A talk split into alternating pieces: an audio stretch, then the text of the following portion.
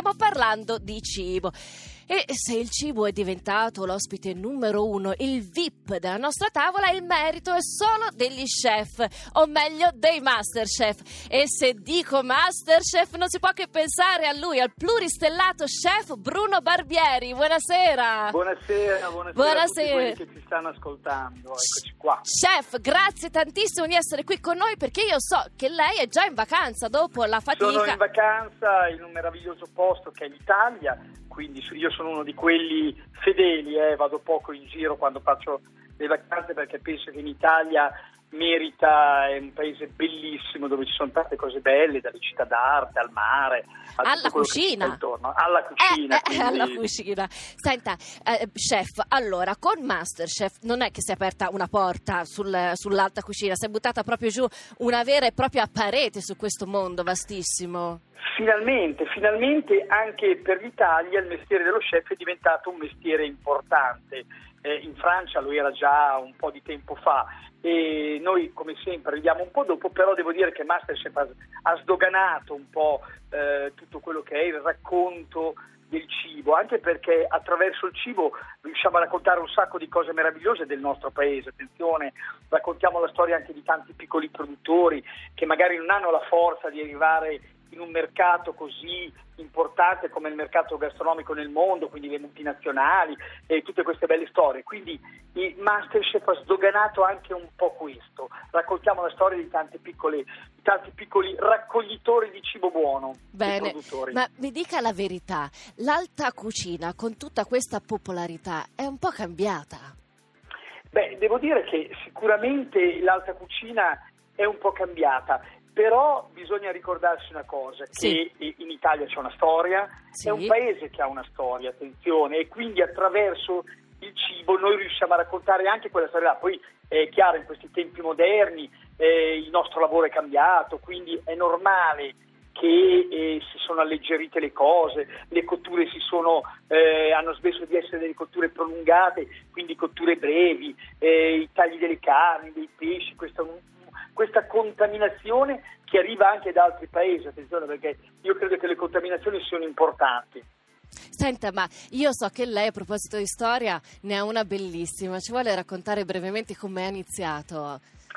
Beh, intanto io ho avuto la fortuna di nascere in una famiglia dove il cibo era veramente qualcosa di importante, qualcosa di bello. Eh, mio nonno andava in giro eh, per le montagne a raccogliere funghi, tartufi, mia nonna faceva la perpetua di un prete eh, in, in una piccola chiesetta eh, sulle colline bolognesi, in un piccolo paese che si chiamava Piccolo Paradiso, quindi c'è- che si chiama ancora tuttora Piccolo Paradiso. Quindi i bolognesi lo conoscono molto bene. Da lì è nata tutta la mia storia. Poi io avevo, amavo due cose, Sì. il cibo la Sì. cucina, ma anche viaggiare per il mondo. Quindi ho scoperto da ragazzino che queste due cose potevano andare di pari passo e da lì me ne sono andato a vivere in America, ho iniziato sulle navi da crociera, ho fatto tutto un grande iter. Poi ho avuto la fortuna, attenzione perché ogni tanto nella vita ci vuole anche un po' di fortuna, ho Eh, avuto la certo, fortuna di lavorare vero. con grandi maestri, con molti chef italiani importanti, Pisani, Corelli e tutte queste cose qui e da lì ehm,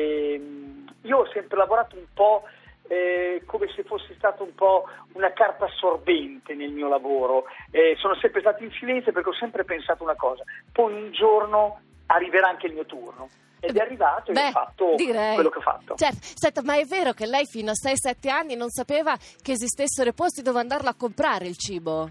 Incredibile, questo Vero? è vero. Lei pensi che io eh, quando ho iniziato ad andare a scuola ho scoperto che esistevano i negozi, che esistevano insomma tutte queste cose, perché mia nonna faceva tutto, dal pane, noi facevamo, eh, lavoravamo, eh, insomma il- avevamo or- l'orto, avevamo la stalla, gli animali, tutte queste cose. Lei pensi che mia nonna a me e mia sorella ci interrogava sempre, ogni giorno, quando andavamo a pranzare o a cena, ci interrogava eh, sulle stagionalità, perché il basilico eh, non è solo verde ma anche rosso, perché i fiori di zucche si raccolgono eh, alla mattina presto quando ancora hanno la rugiada dentro, perché sono aperti, appena sorge il sole il fiore di zucca si chiude e quindi non è più pronto per essere fritto, per essere farcito, tutte queste cose qui, queste cose mi sono servite per diventare Bruno Barbieri, per diventare, per scegliere questo mestiere. Chef, ma c'è il basilico rosso? C'è il basilico No. rosso, ma ci sono tante meraviglie. eh, poi io credo che una cosa, io sono molto convinto che l'Italia sia assolutamente il paese più importante a livello gastronomico nel globo. Non c'è paese che ha tutte queste, eh, tutte queste materie prime che abbiamo solo noi dall'aceto balsamico, il tartufo bianco eh, il tartufo nero, e, ma delle eccellenze che gli altri paesi non hanno e che tutto il mondo ci invidia. L'unica cosa, il nostro vero grande problema è che noi non siamo, in, non siamo ancora bravi a fare le PR di questo paese, a raccontare questo paese. E quando, ecco, questo dovremmo un po' impararlo dagli inglesi, Migliorare, dagli americani. Sì da questa gente. Quando riusciremo a fare questo saremo bravissimi. Al top. Eh, chef, mi dica un po', ma la passione può sopperire alla mancanza di un talento spiccato?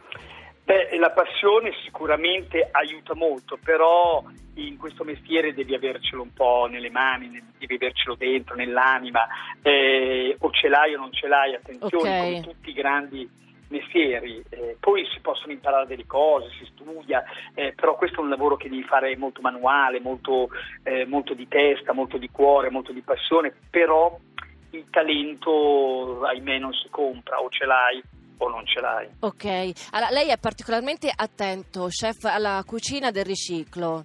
Sì. Okay. Io, io, penso che questa è una bellissima domanda, eh, grazie per avermela fatta. Io credo che sia importante eh, non buttare via mai nulla anche in casa, però facciamo un passo indietro. Sì. Ci sono delle piccole regole che vanno rispettate, che sono sì le regole della famosa nonna, della famosa zia, della mamma, eh, della, della, della, signora, della Dora, come si dice a Bologna. sì. Intanto mh, sembrano delle stupidate, però no, ve no. ne dico due o tre così certo, che, io che, la che vi faranno riflettere. Allora, Vai. per prima cosa quando si va a fare la spesa bisogna sempre andarci a stomaco pieno. Okay. Perché? Perché mangi, cioè quando tu vai a comprare a stomaco vuoto, di solito compri perché c'hai voglia, c'hai fame e quindi tante volte compri un sacco di cose che non servono a nulla, perché attenzione, il 90% dei frigoriferi di tutti, dico di tutti quanti tutti? noi italiani mm-hmm. sono dei cimiteri gastronomici, c'è un sacco di cose eh, che vanno male, che compriamo, che non mangiamo e che poi un giorno butteremo via e quindi questo non va bene.